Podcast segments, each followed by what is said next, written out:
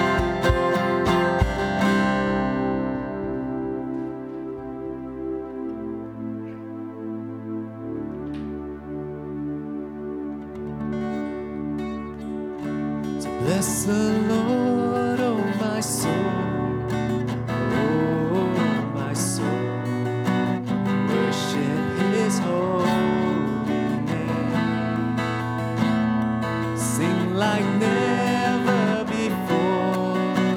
Oh, my soul, I worship your holy name.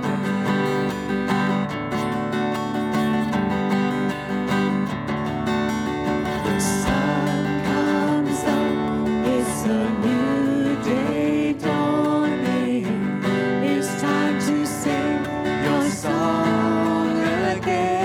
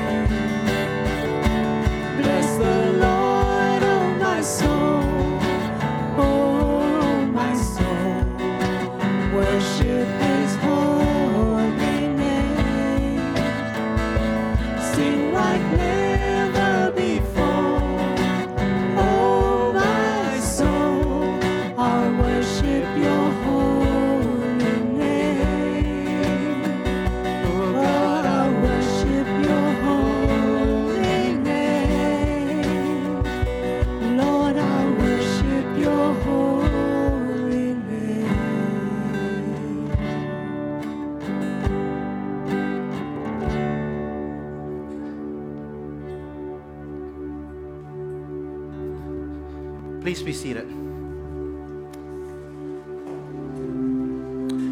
We come to the time of our gathering as God's people in our service, where we come and we celebrate the Lord's Supper.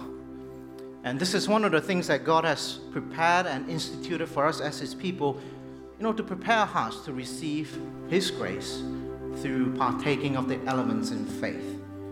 And this is a great way to really reorient ourselves back to the gospel promises, isn't it? To remind ourselves of what Christ has done, to remember Jesus Christ in this life where we can be so easily distracted, so easily forget the grace and goodness of God.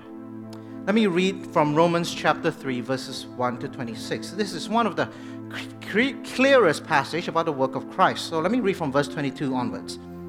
This is what Paul says.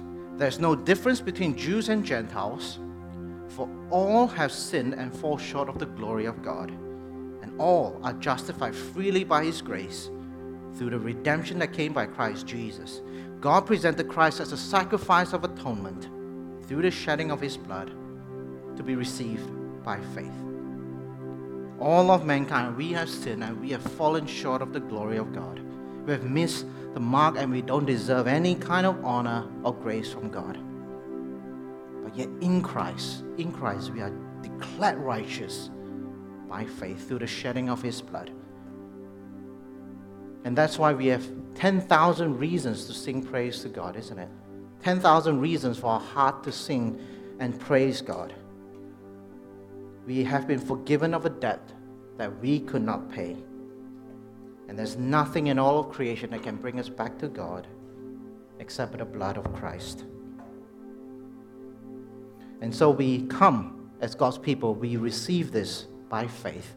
We trust in the goodness of our God our Father, trust in the gospel promises of, of Jesus Christ, trust in the work of the Spirit in our hearts. It is the Father who sent the Son, and it is the Spirit who unites us to Jesus. All three persons of the Trinity working together to bring us back to God. And we all receive this, not by our own works, we receive this by faith, by trusting in Jesus.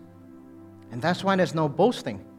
Right, later on in chapter three, Paul says, where then is boasting? It is excluded. Well, how can we boast when we did not do anything? God is one who did everything. We only trust in Jesus, and we stand before God righteous because of the righteousness of Christ. And that's why we come, we celebrate the Lord's Supper.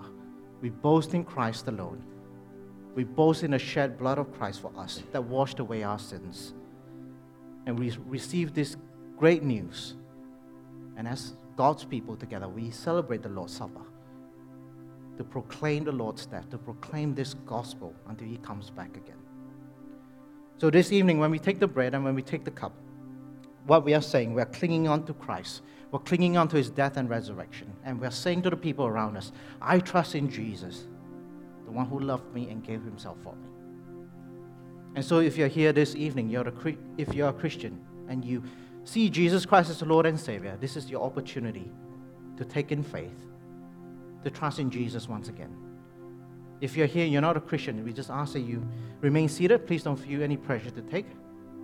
But our hope and our prayer is that one day you'll come to know this Christ. Let me pray. Father, we come before You. We thank You for Jesus. And we thank You for the Lord's Supper. We thank You for communion, where we can come as Your people to celebrate it and to remember Jesus Christ. To remember what He accomplished for us on the cross. And so, Father, as Your people this evening, by Your Spirit, pour out Your grace once again as we partake of the elements. Remind us of Your goodness and Your grace. In Jesus' name we pray. Amen. Let me invite the first few rows to stand. Please make your way forward to receive the communion elements. Please hold the bread and the cup. We will partake of them together.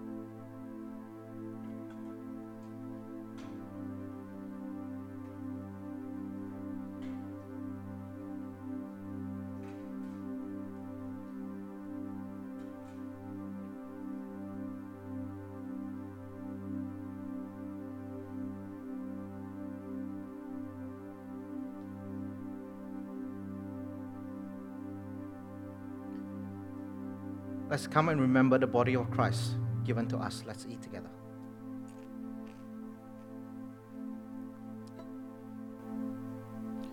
And this is the blood of Christ shed for us. Let's drink together. Let me pray. Father, we thank you for Jesus, our Lord and our Savior. We thank you that he died for our sins on the cross and rose again on the third day. What an amazing grace. In Jesus' name, amen.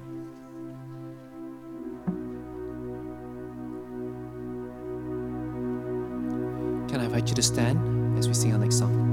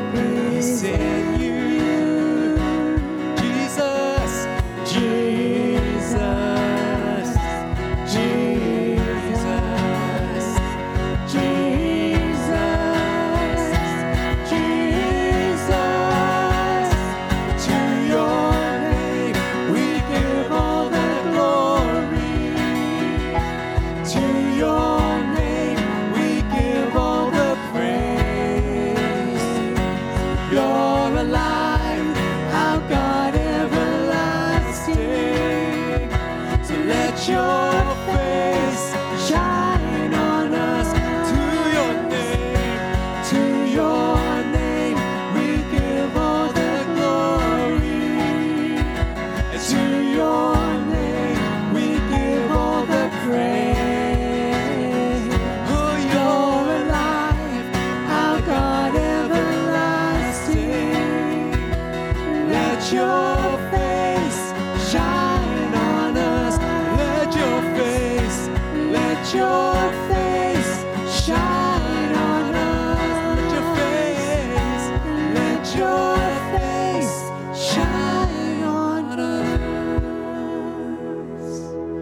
Oh God, we give you all the praise.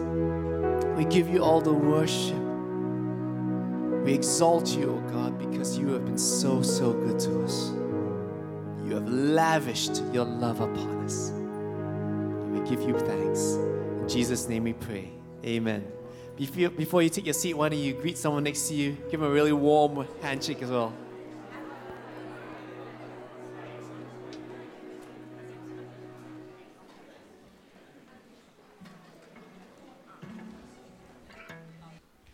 Thank you, worship team, and hello to everyone who's here. We've now come to a time of scripture at Subi. We're halfway through February, and we'll have um, the this month's verse up behind me, but with just a few words that are missing. So hopefully that helps you out. All right, so let's try this together. First Peter chapter one, verse fifteen to sixteen. But just as he called you is holy, so be holy in all you do. For it is written, be holy because I am holy. That's really good. That's great. Okay, well, thank you, kids, for joining us. Um, you are now dismissed to your Subi Kids classes. And welcome again to Subi Church. If you are a new person here or if you're just visiting, it, we would love to connect with you. Just have a look for anybody who has a red lanyard like this. And um, yeah, we'd love to get you connected into our community here at Subi Church. Another way that you can connect with us is through a connect card, and you'll see these on your seats. And you can also submit a a Connect card digitally using the Q R code on the back of the chair in front of you. Another thing that you can do digitally is to give your offering. You can do that online, and we encourage you to set up regular giving through your bank. That can be done quite easily. But of course, if you prefer to do a direct giving, we um, there are envelopes in the back of the auditorium as well, and you can pop that into the offering box just at the doors over there. So let's just take a quick minute to pray for our offering. Father, we thank you for how great you are, how mighty you are, and that you provide us with all that we need and that we can find life through your Son. And Lord, we give you this offering, just a small piece of what you have so abundantly given us. And Lord, we pray that you will bless it as it's used to further your kingdom. Amen. All right. Well, we have um, a Nourish series that's coming up in March, and this is happening every Thursday in March, starting the second of March, just for two hours, six thirty to eight thirty in the Church Cafe right there. And if you're not familiar with Subi Nourish, Subi Nourish is a ministry where people from all three services can get together and come to be nourished physically. We'll have dinner together, but also, more importantly, you will be nourished spiritually as well by learning from God's Word. So heading up Subi Nourish in March is our Pastor Chin and also our Connect Ministry Director, Tracy Johnston. They'll be teaching on the book of Exodus. And through this book, we'll discover God's goodness and his faithfulness as he rescues his people out of Um, slavery in Egypt, and through this salvation, we see that God shows a pattern for our great salvation in Christ. So there will be a dinner that's provided, and there's a small fee of ten dollars, and you can R S V P to to um, the March Subi Nourish via your Connect card, just so it helps with our catering. So let's take a few minutes to come together before the Lord in prayer. Please join me as I lead. Heavenly Father, may your name be praised in all the world. You are our creator and deserve all our thanks and honor. Lord, please provide for those in need. We pray for Turkey and Syria and the rescue mission after the recent earthquake. We pray for effective aid relief to reduce the suffering there. Please enable the survivors and the communities to rebuild their lives. May Christians and Christian organizations working on the ground there communicate the gospel message clearly as they care for those in need. We also pray, Lord, for the relief efforts in New Zealand after the recent cyclone. Lord, please be with the families who have lost their loved ones, and may non-believers see in the events of this earthquake and cyclone that this world is not the way that it should be. So please, Lord, draw them to know you. And Lord, would you help those who are here in our own backyard, who are struggling with the rising cost of living. Please provide jobs, Lord, for those who are unemployed, those who need shelter and supplies. Um, may you who are in, may we who are in a position to help um, show love, show the love of Christ in practical ways. Father, thank you for your forgiveness through Christ. Where we are unable to, please empower us to forgive those who have wronged us. Father, just as you are holy, please enable us by your powerful Spirit to be holy in all we do. Let our eyes be pure, our words be gentle and kind. May we be slow to anger, temperate in what we drink. When we are tempted, Lord, show us the way out and lead us to obey you. We ask all these things in the name of Jesus. Let's now say the Lord's Prayer together, the prayer that Jesus taught us to pray. We have it on the screen behind me. You can follow along. Our Father in heaven, hallowed be your name. Your kingdom come, your will be done on earth as it is in heaven. Give us today our daily bread. Forgive us our sins as we forgive those who sin against us. Lead us not into temptation, but deliver us from evil.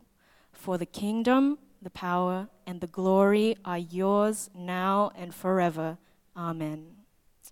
Lastly, Lord, please also bless the word as it's being preached today. In your Son's name, amen. This week's Bible readings are taken from the books of Romans and First Corinthians. Romans one, verses sixteen to seventeen. For I am not ashamed of the gospel, because it is the power of God that brings salvation to everyone who believes, first to the Jew, then to the Gentile. For in the gospel, the righteousness of God is revealed, a righteousness that is by faith from first to last, just as it is written, the righteous will live by faith. First Corinthians chapter six, verses seven to eleven. Verse seven. The very fact that you have lawsuits among you means you have been completely defeated already. Why not rather be wronged? Why not rather be cheated? Instead, you yourselves cheat and do wrong, and you do this to your brothers and sisters. Or do you not know that wrongdoers will not inherit the kingdom of God? Do not be deceived. Neither the sexually immoral, nor idolaters, nor adulterers, nor men who have sex with men, nor thieves, nor the greedy, nor drunkards, nor slanderers, nor swindlers, will inherit the kingdom of God. And that is what some of you were. But you were washed, you were sanctified, you were justified in the name of the Lord Jesus Christ and by the Spirit of our God. May the Lord's Spirit quicken, quicken our hearts to take in his word.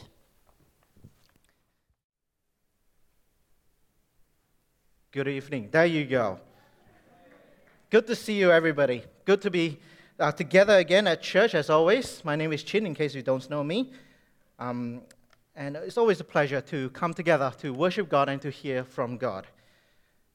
Now, recently I came upon a website that was uh, created by political and social um, enthusiasts, and they claim to have expertise uh, and you know, knowledge on government and civic issues. And in October two thousand twenty-two, they wrote an article. And in that article, they laid out five main problems in the world. So they're trying to set out to answer the question, what is wrong with the world? What is wrong with our world today?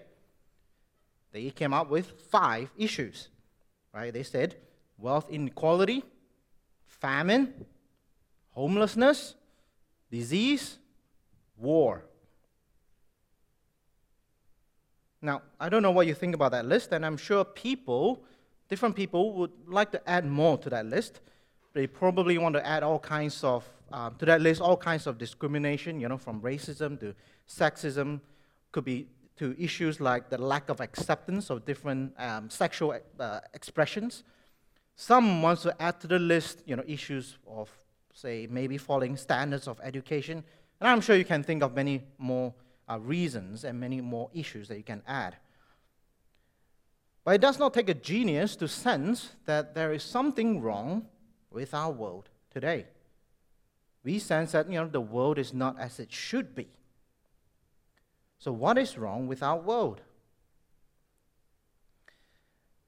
Paul answers that question, or God answers that question, by going right to the beginning and by going to the most fundamental issue in our world today. And as you know, we are going through a series in the book of Romans. We are focusing on the gospel of God. And last week, what we saw from David is that this Paul, he's unashamed of the gospel. He's not ashamed of the gospel, and his life goal, his life message, what he wants to do is to preach this gospel to everywhere, everyone in the world.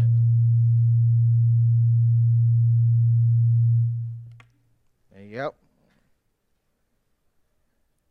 Okay. And as you hear in our Bible reading, we see that it is the power of God that brings salvation to everyone who believes. And in this salvation, in this gospel, the righteousness of God is revealed to us, righteousness that is received by faith. Now, what is, uh, what is it about this righteousness of God that is so powerful? I mean, why do we need this righteousness in the first place by God? What has happened to human beings that we need this? And so Paul goes on to talk about that in our passage today, in Romans chapter one, verses eighteen to thirty-two. So I will be reading from that passage. As always, if you have your Bibles, turn with me to that passage. And again, I, and let me encourage you to bring your own Bibles if you have, so that you can follow along as we preach through the book of Romans. Um, so let me invite you to stand if you're able to, and I'll read from Romans chapter one, verse eighteen. Romans chapter one, verse eighteen to thirty-two. The wrath of God is being revealed from heaven against all the godlessness and wickedness of people who suppress the truth by their wickedness, since what may be known about God is plain to them, because God has made it plain to them. For since the creation of the world, God's invisible qualities, his eternal power and divine nature, have been clearly seen, being understood from what has been made, so that people are without excuse. For although they knew God, they neither glorified him as God nor gave thanks to him, but their thinking became futile and their foolish hearts were darkened. Though they claimed to be wise, they became fools and exchanged the glory of the immortal God for images made to look like mortal human beings and birds and animals and reptiles. Therefore, God gave them over in the sinful desires of their hearts to sexual impurity, for the degrading of their bodies with one another. They exchanged the truth about God for a lie and worshipped and served created things rather than the Creator, who is forever praised. Amen. Because of this, God gave them over to shameful lust. Even their women exchanged natural sexual relations for unnatural ones. In the same way, men also abandoned natural relations with women and were inflamed with lust for one another. Men committed shameful, shameful acts with other men and received in themselves due penalty for their error. Furthermore, just as they did not think it worthwhile to retain the knowledge of God, so God gave them over to a depraved mind, so that they do what ought not to be done. They have become filled with every kind of wickedness, evil, greed, and depravity. They are full of envy, murder, strife, deceit, and malice. They are gossips, slanderers, God-haters, insolent, arrogant, and boastful. They invent ways of doing evil. They disobey their parents. They have no understanding, no fidelity, no love, no mercy. Although they know God's righteous decree that those who do such things deserve death, they not only continue to de- do these very things, but also approve those who practice them. You may be seated. What a strong passage. Paul doesn't pull any punches, and he goes straight into explaining what is wrong with our world. And in this passage, we begin to see why it is necessary for God's righteousness to be revealed in the gospel. It is necessary because the wrath of God is being revealed from heaven. Verse eighteen, the wrath of God is being revealed, is being revealed from heaven against all the godlessness and wickedness of people. We need the righteousness of God in the gospel to be received by faith, because the wrath of God is being revealed from heaven against all people for their wickedness. And notice that this is not something that's happening in the future. This is something that's happening now. The wrath of God is being revealed now against mankind from heaven. His judgment is upon us because of our wickedness, because of our godlessness. And he holds us accountable, well, because we know who God is. But what happens is that as mankind, we suppress the truth about what we know about God by our wickedness. Regardless of what we tell ourselves, we know deep down there is a creator. God has made it plain in creation. We look out into our world, we look out into the universe. The only logical conclusion that we can draw about where it all came from is that there has to be someone who's of great power, of great being, who have created all of these. It cannot logically come about by chance. Something cannot come out of nothing. And that someone has to be God. Verse twenty, for since the creation of the world, God's invisible qualities, his eternal power, his divine nature, have been clearly seen. Now, we don't know everything about God from creation, but we can know about God's power and his divinity. And we look out into our world, we see something breathtaking in nature, right? Especially in W A here, breathtaking beaches and the sunset. Or we look out into the universe, just notice the sheer size and scale of our universe. We cannot help but marvel at the one who created it. One commentator puts it this way. God has stitched his greatness into the fabric of the human mind so that his majesty is instinctively recognized when one views the created world. We know God. But what happens is that in our wickedness, we suppress that truth. We jump through hoops to deny the existence of God. We don't acknowledge his existence. We don't acknowledge his authority over us. But we have no excuse. God has made it plain to us. And we have no excuse because even though he has made it plain to us, we did not recognize him, did not glorify him, did not give thanks to him. And in living our lives without God, our thinking becomes futile, our hearts are darkened. And instead of worshiping God, we end up worshiping creation. All right, verse twenty-two, verse twenty-two. Although they claimed to be wise, they became fools and exchanged the glory of the immortal God for images made to look like mortal human beings and birds and animals and reptiles. So instead of worshipping the Creator, human beings, we are not worshipping creation. I mean, if you think about it, that's a bit foolish, isn't it? Especially in terms of idol worship. If you think about it, someone has to take time to take raw material, like wood or metal, make the effort to fashion that into an idol. And in the end, after somebody has built that or made that, we bow down and worship the very thing we made ourselves. That's why Paul says our thinking becomes futile and become, we become fools when we don't worship God. We exchange the glory of the immortal God for mere creation. Now, of course, you might be thinking, or sometimes I think, you know what, I'm a Christian. I, I would never do that. You know, I follow God. I believe in Jesus. I worship Jesus. Not anything here on earth. Well, maybe. Maybe. There was an incident in the Old Testament that shows us how easily we can be led to worship something here on earth, to worship something else other than God. Right? In this incident, the Israelites, they have witnessed God's amazing power in rescuing them out of slavery in Egypt. That's in Exodus. Hint, nourish. Um, they have Moses. They have God's appointed mediator, savior of the, his people. He leads them out of slavery by crossing the Red Sea. They witness God perform miracles through Moses. He provides manna and quail to them. When they had nothing, they experienced all of God's goodness, all of God's provision, and his blessing. And then they come to Mount Sinai. Moses goes up to receive instructions from God. But what happened to the people? they got impatient. They said to Aaron, "Come, make us gods who will go before us." What does Aaron do? So he took all their gold that they have, and he fashions a golden calf. And then he built an altar in front of the calf, and he said to the Israelites, "These are your gods who brought you out of Egypt." They worshipped the golden calf and even had sacrifices made to it. And this is something they made. Yet they worshipped the very things they themselves created. Even though they knew God, they have experienced His blessing, witnessed the salvation He brought to them, they're still not immune to idol worship.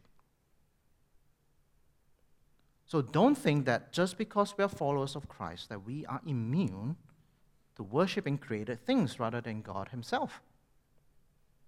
Easy for us to look at this passage, point fingers at those outside of the church. But the things that Paul mentions here are also things that we can end up doing.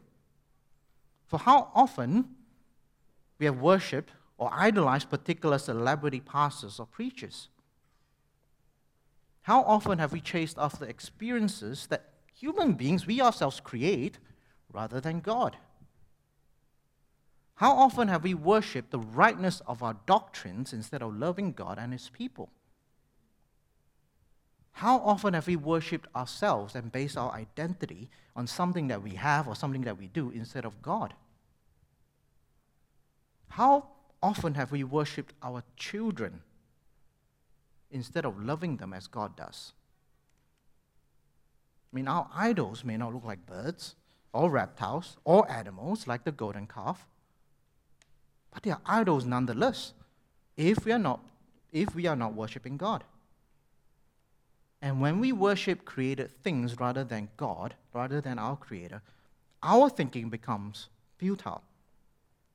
We become idolaters. We fail to worship the immortal God.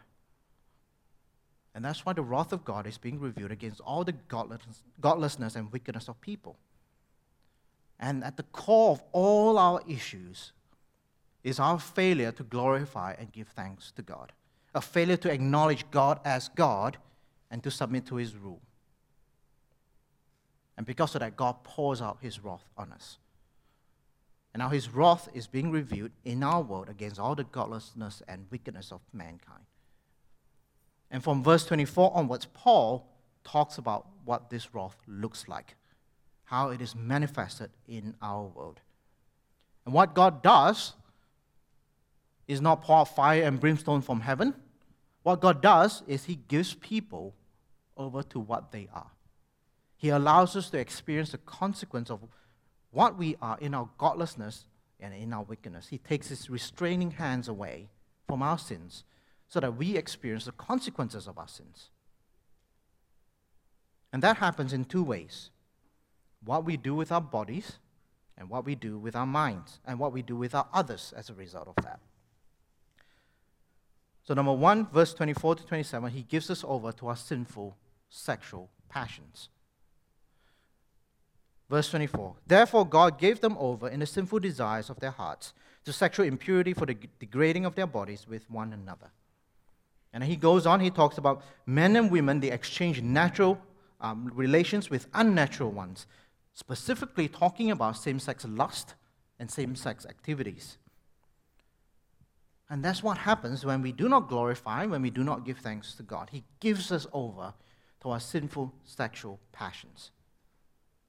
And we ignore the way that He has designed us, and we follow all our sexual passions without any boundaries. Basically, we do whatever we want with our bodies with no thought about how God has intended or designed us to be. And why would we care about how God has designed us if we don't acknowledge Him in the first place, when we don't submit to His rule? Well, we wouldn't care. So it should not surprise us that, you know, those who do not know and those who do not believe in God, they have a very different view of what we can or cannot do with our bodies and what to do with sex. It's not surprising. But let me give you an analogy. Let me give you one analogy. So behind me, let me show you a picture of a tool, very important tool, something I use very a lot, very often. Now, I'm sure you can tell me what this tool is, right? What is this tool? Well done. It is my toothpick. All right? I use this as my toothpick. Very helpful for getting food out of my teeth. How about this tool, the next one? Very, very helpful tool. Use this very often. What do you think I use this for? Meat mallet. Meat mallet. Very close, but it's not. I use this as my doorbell. Uh, very effective, right? Every time I use this, people will come rushing out and open the door very quickly. Now you may be thinking, what, what, come on. Those are not the natural uses of these tools. You won't be just taking food out of, with that toothpick, you'll be taking out your teeth as well. Same with the doorbell, and you are absolutely right. They're designed for completely different purposes. And their natural uses is a screwdriver or a hammer. And any usage of these tools that is not in line with those purposes would be unnatural, because that's not what they're designed to do. They had a designer who made these tools for that specific purpose. And if we use these tools for any other purposes, there will be consequences. It's the same with us and our bodies. We are made in the image of God.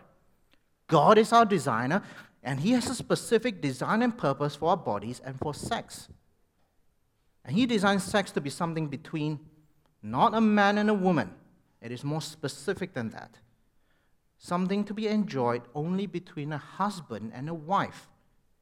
Because what it does is it unites a husband and a wife in their marriage as they become one. They enjoy one another, and that includes the possibility of an offspring. That's what sex has been designed for. It's not for mere bodily pleasure. And if we don't acknowledge God as our designer, if we don't worship Him as God, then, well, sex can be whatever you make it to be with whomever you want it to be with. And that comes with consequences in our lives, because we are using it in a, in a way that God did not intend for it to be used. And that's why in our world, the only boundary with any kind of sexual activity today is consent. Consent. And even then, there are lots of questions about what consent means and how it looks like in different relationship dynamics. Right? It's gone to the point where smartphone apps are being developed to make to take a clear record of consent before any activity.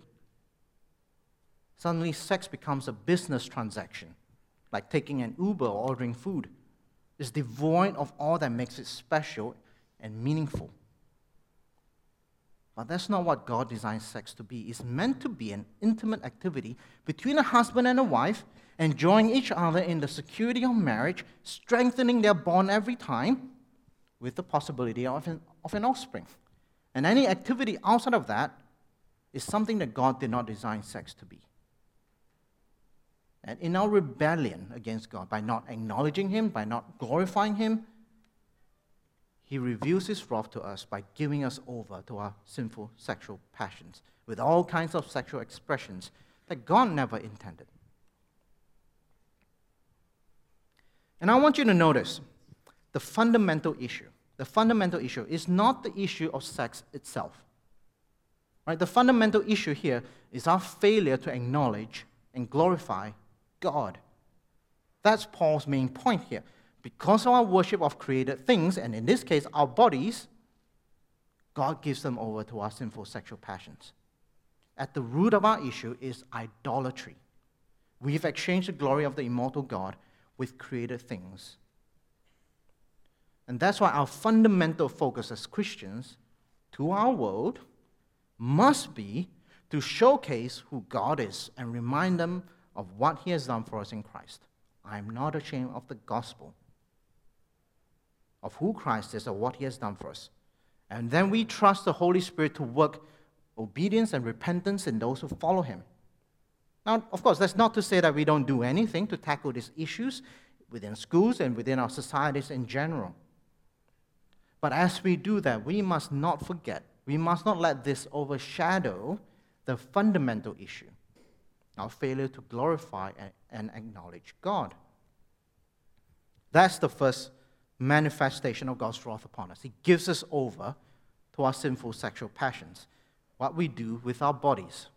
The second manifestation is in how we treat others. He gives us over to our depraved minds. Verses twenty-eight to thirty-two. He gives us over to our depraved minds. Verse twenty-eight. Furthermore, just as they did not think it worthwhile to retain the knowledge of God, so God gave them over to a depraved mind, so that they do what ought not to be done. And then he goes on to give us a list of vices, filled with every kind of wickedness, evil, greed, and depravity, full of envy, murder, strife, deceit, malice, gossip, slanderous, God-haters, insolent, arrogant, boastful, invent ways of doing evil, disobedient. This goes on and on and on and on. And in the end, he says, human beings, we have no understanding, no fidelity, no love, no mercy. Whew, what a list.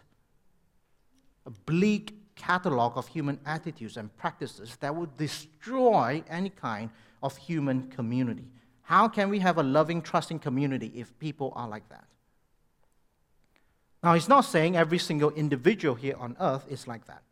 He's giving us a general list uh, and a wide-ranging description of human sin in our world.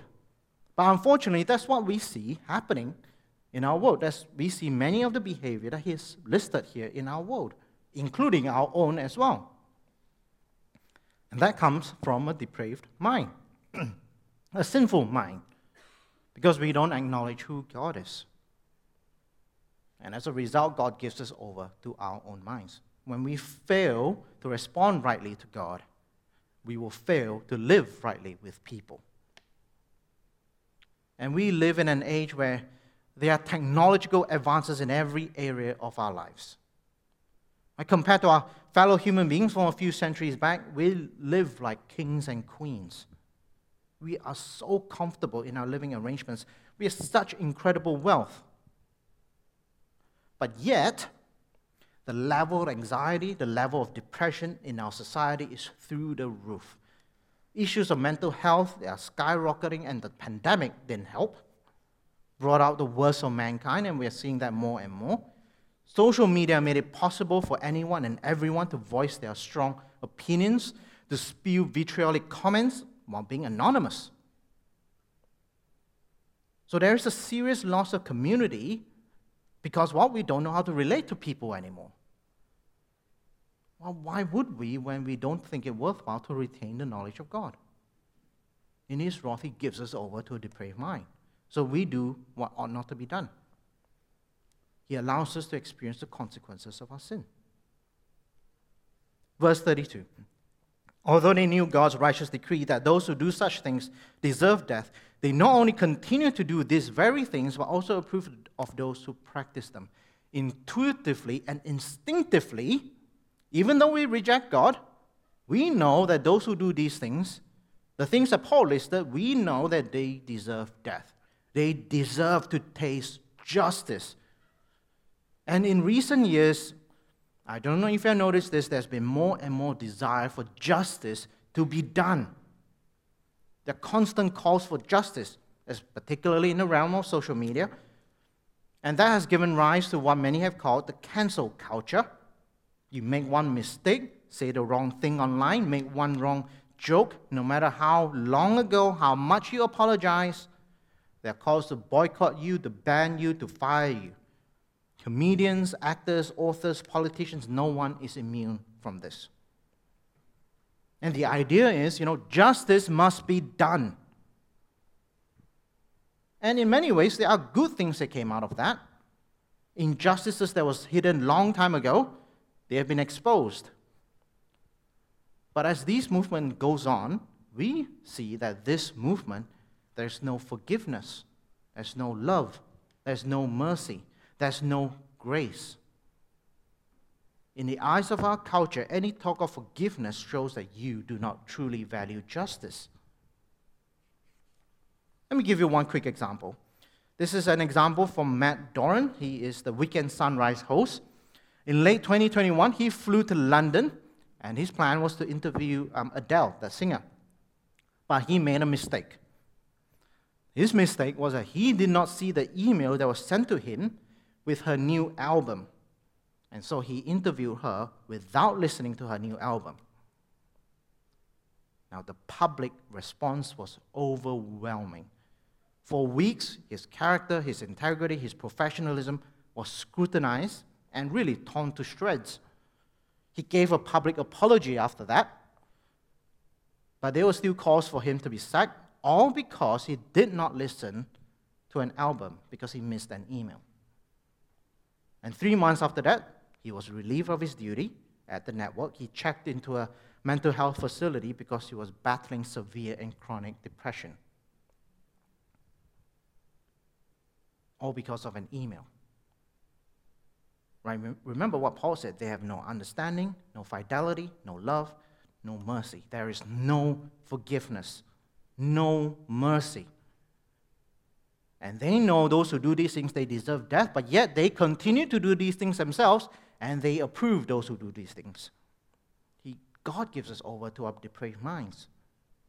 He gives us over to our sins and lets us experience the consequence of it.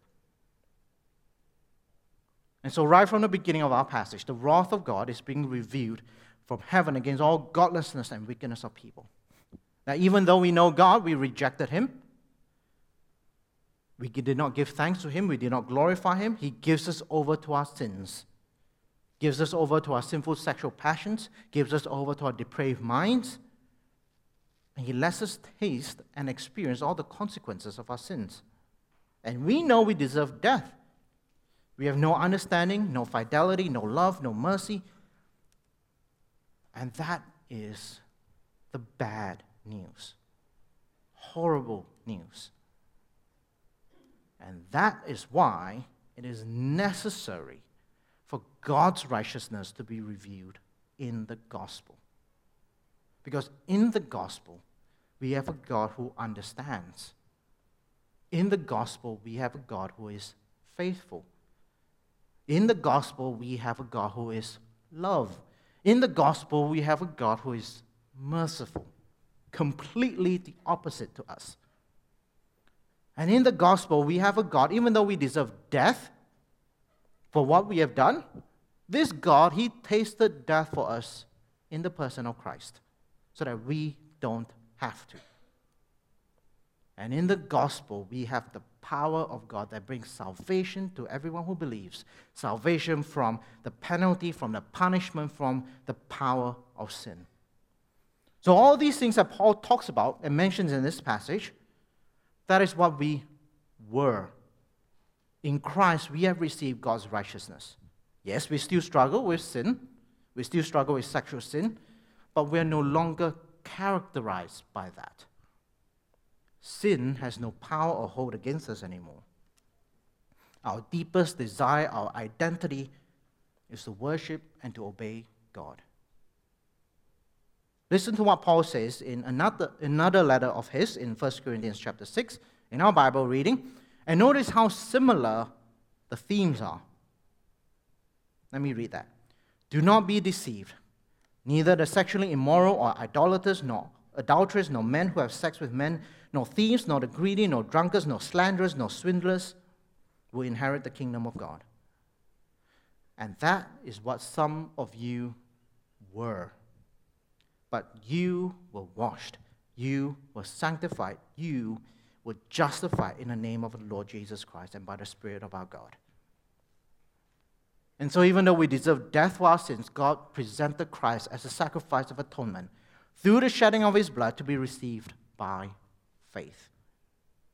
Christ died so that we don't have to. Christ died so that we can glorify God, so that we can give thanks to God. So it is true that the wrath of God is being revealed from heaven against all the godliness and wickedness of people, but there is a greater revelation. The revelation of the righteousness of God found in the gospel. And that is the great gospel of God. And as we come to this passage, we know the depth of our sins. But knowing the depths of our sins will cause us to rejoice and cherish the gospel all the deeper, all the more, because we know how good and great God has been to us. Let me pray. Father God, we thank you for Jesus Christ, our Lord and our Savior. We thank you that the righteousness, your righteousness has been revealed through what Christ has done for us. Lord, we recognize our own sinfulness. And like what John Newton said so many centuries back, we thank you for that amazing grace that saved a wretch like me. Lord, reveal in ourselves a greater reality of our sin. But yet, Lord, by your Spirit, we pray that you would bring us and give us a greater, deeper, bigger vision of the gospel, of the cross. We thank you for Jesus Christ. We thank you that he is our Lord and our Savior, that he went to the cross, died the death that we should have died, knowing that we deserve the death, but yet he took it upon himself. And now as your people, we want to praise you, glorify and sing praises to you. Father, we thank you for Jesus. In his name we pray. Amen. Can I invite you to stand as we close up our, our service today?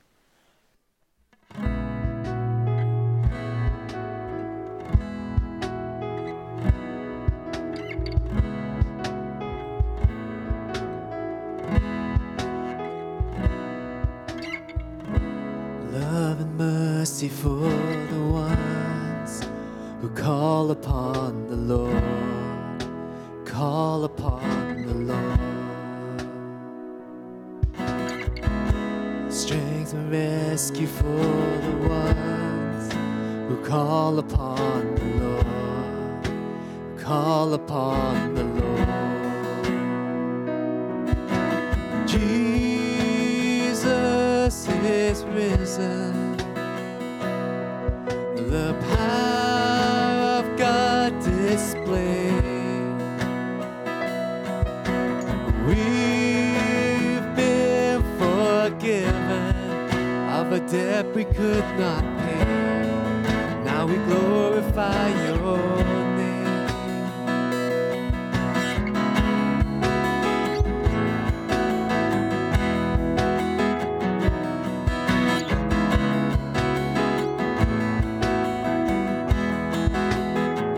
Open freedom. Open freedom for the ones who call upon.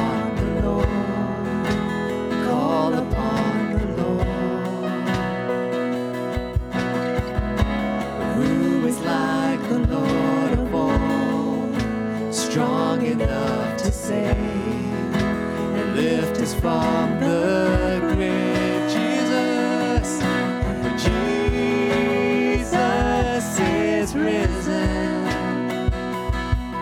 The power of God displayed.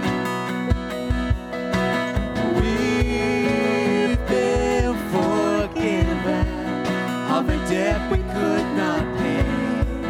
Now we glorify your name.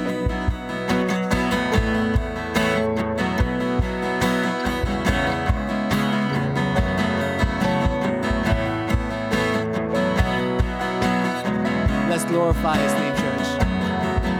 We will glorify your name forever. We will glorify.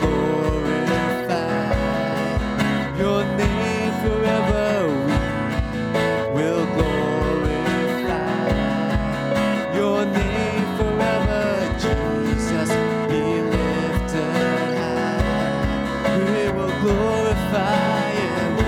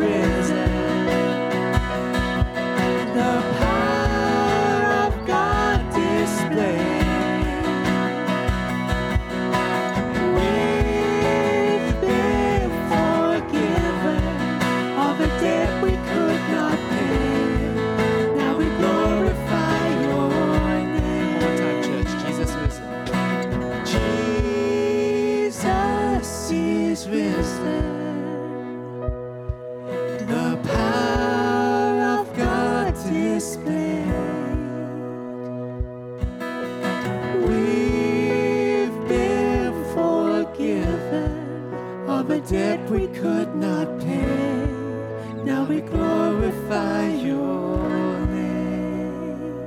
Thank you, Lord, for your love and your grace. Thank you for your forgiveness, Lord. In Jesus' name we pray. Amen. Can I invite you to take a seat?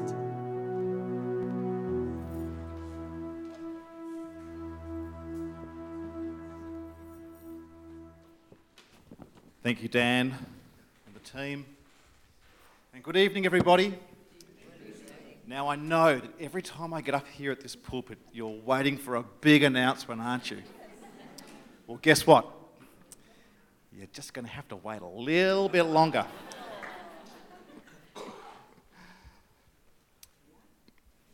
But tonight, we do have some really exciting news to share with you.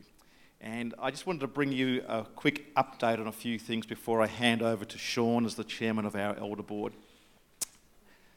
Can't tell you how grateful I've been for the enormous support that we have had through what's been an incredibly difficult time. And as a, a search committee and as a member of our elder board, you get to see things from the inside out, and sometimes it's pretty it's pretty tough. You know, we've worked through a really diligent process. It's been soaked and drenched in prayer. We've had a fantastic search committee that's worked so hard. And if you think back to the process that we've been through, it's been going on for over a year now since our Pastor Ben gave us the, the news that he wouldn't be seeking another term. And so we've worked incredibly hard. We engaged an external consultant who has been absolutely outstanding to help us. Remembering a while ago we did an all-church survey to just help redefine exactly who we are and what we're looking for, what the, the D N A of Subi Church looks like. Word-focused, gospel-focused, where the word of God is preached faithfully from this pulpit every week. We've run two incredibly intense campaigns locally, within Australia and right around the world. And I have to tell you, we've had some outstanding candidates that we've spoken to through that process, and some have come incredibly close to being offered a role. But it's been really hard to find the exact right one. And this is not a human endeavour of uh, getting out a, a checklist and checking points in a box. It's about discerning where God would take Subi Church next. And I have to say, the search committee has done an amazing job through that period. I can't speak highly enough of the job that they've done. I personally want to thank them all and recognise exactly how much work they have done in this time. And I want to name them as well, because most of you will know who they are. Remembering that we had members of our elder board, Rod Cousins, who was chair at the time, Michael Keong, Rowan Hume and myself representing the elders. But we also had members from our broader com- congregation, and Evelyn Tan, Silas Lee, Haley Elkin, Annetta Gann, and Catherine Smith and Marilyn Scantlebury. And I have to tell you, you could not have wished for a better group to work with. But now, we're hitting the pause button. We're going to take a well-earned break, and I'm going to hand over to Sean. He's going to take you through the next steps from here. Thanks, Stuart.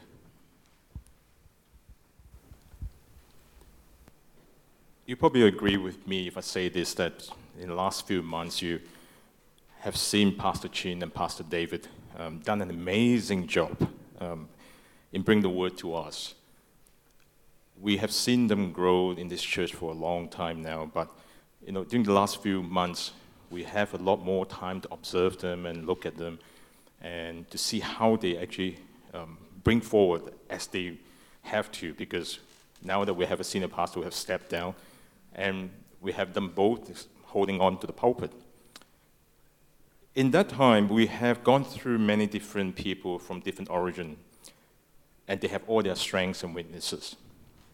But the elders have then prayerfully, as Stuart had pointed out, hit the pause button, and we now prayerfully discuss and agree that the Lord had led us in taking the following steps. But before I do that, I would like to invite Pastor Chin and Pastor David to come and join me on the stage. Obviously, they are They're not new to this news, because I had the opportunity to speak to them last week, both of them privately. Um, and I also have the opportunity to speak to the whole staff this week um, at the staff meeting.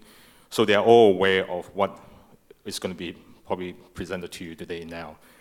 So I would like to say that we have taken this in prayer, and we will be trialing a new, different way of doing things. And this model here is probably similar to what we are experiencing now. You will probably don't see much different in it, but there are tweaks that we're going to be adding on to it. So the model will be that we have the interim executive pastor role, which is Peter holding on to at the moment to help out. And we do have the two preaching pastors with us.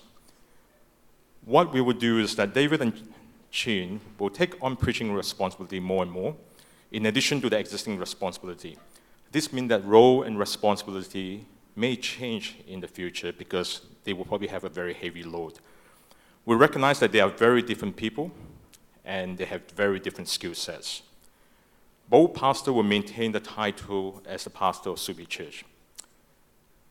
We will, that will be a distinction though. The distinction would be that David will try to, will be overseeing the preaching arrangement, and Chin will be overseeing the teaching arrangement. I don't expect them to handle this all by themselves, but they will be working as a team. I mean, with the team of the staff, with Peter and Chin and David will be all working together to get this thing done with their responsibility. And the pastor will continue to report directly to the I E P, which is the interim executive pastor during this period of time. Individualized professional development plans will be established to support the growth and advancement of each of the pastor's leadership skills, the talents, and the gifts. So what we want to do here, you can see that we're actually trying to invest back into them. Instead of trying to ask them to do the job just by themselves, we want to spend more time with them. We want to get external people who can actually mentor them in their different skill sets. This arrangement will take at least about six months, and we will take that time to evaluate them, to help them, to guide them, to point them to the right direction. The future of the model for Subi Church, whether it's going to be a senior pastor model, whether it's going to be an executive pastor with the, t- with the preaching pastor, teaching pastor role, that has not been considered yet. We will take that period of time, at least six months, to review that. And then we will take the decision of how we're going to be proceeding forward from there. As part of the process, the work schedule and the compensation to these two gentlemen plus all other staff members too, the elders has committed to be doing that sort of review with them. Now, you probably want to good to know that we have also started something very good for Chin, is that Chin now has an office. We... In view of his experience and also his involvement in the church, he will be preaching a lot more. He needs the time, he needs the workspace. So we have told the staff, and the staff was clapping like you did too on Tuesday. Um, this will also give us time as elders to do the planning uh, with the with the, um, the staff and also with the two, two preaching pastor. Now, I just want you to also understand that there's certain things will be changing too. The elders before had a lot of involvement in a lot of um, church operations stuff. You will see the elders will be slowly moving away from that. We will be passing on to the executive pastor role um, and also the deacons and also the staff to manage that sort of thing. But you will see more and more that the pastors that stand before you now will be participating in the elders meeting. We will be planning with them together for the church, for the spiritual development of the church. So I think that is a very good move forward. Um, that's what we were planning to do, and it will take time for us to execute all those things. I want to also let you know too that all the staff in the church has been put on a short-term contract um, for that period of time when we were doing the um, search for the senior pastor. That will change. Whether it's going to be a long-term contract or a part-time role or permanent role, we will be reviewing all those things now, and they will be all being put into either a longer contract or permanent or part-time role. So instead of a short-term contract, that is, it's been it's been hard for the staff, as you probably can appreciate. If you have a role and you have a job that is always going to be a short-term contract, it's not going to be good for you. So we recognize that, and that will be starting to change too. So in short, I would like you to continue to pray for the church, pray for the pastors, pray for the staff and the elders, that we will continue to listen to the Lord and let the Lord lead us in what he wants us to do in Subi Church. We will have a session upstairs afterward. After the service is finished, I will be there, Stu will be there uh, to answer some of your questions.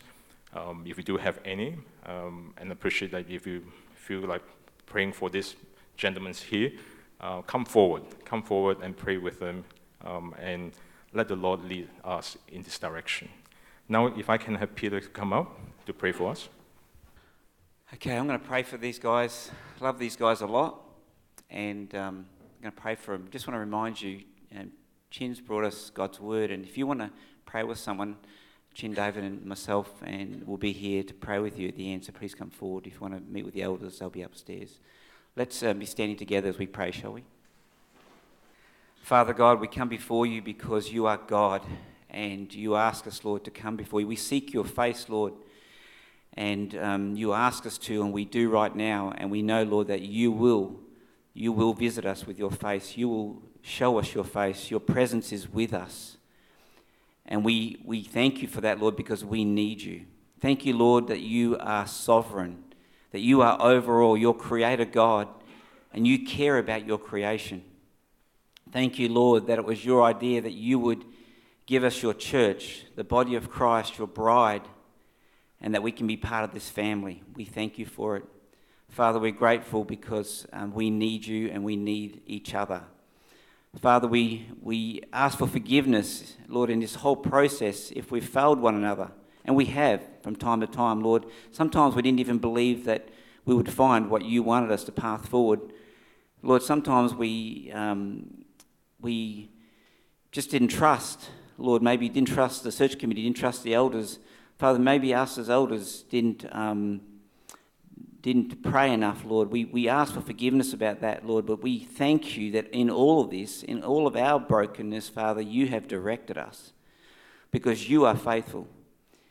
And Father, we um, we thank you for that. And Father, we pray that now for these men who we love dearly, who've been among us and served us faithfully, and even during difficult times have carried on and have put their their um, everything into serving you and serving us, preaching your word and doing whatever was needed when they were called upon, and we thank you for that, and we thank them also.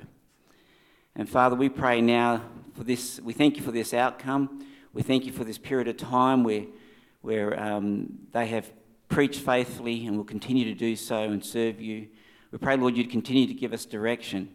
And I pray, Father, that your spirit will come upon David and Chin in a way that we have never seen before.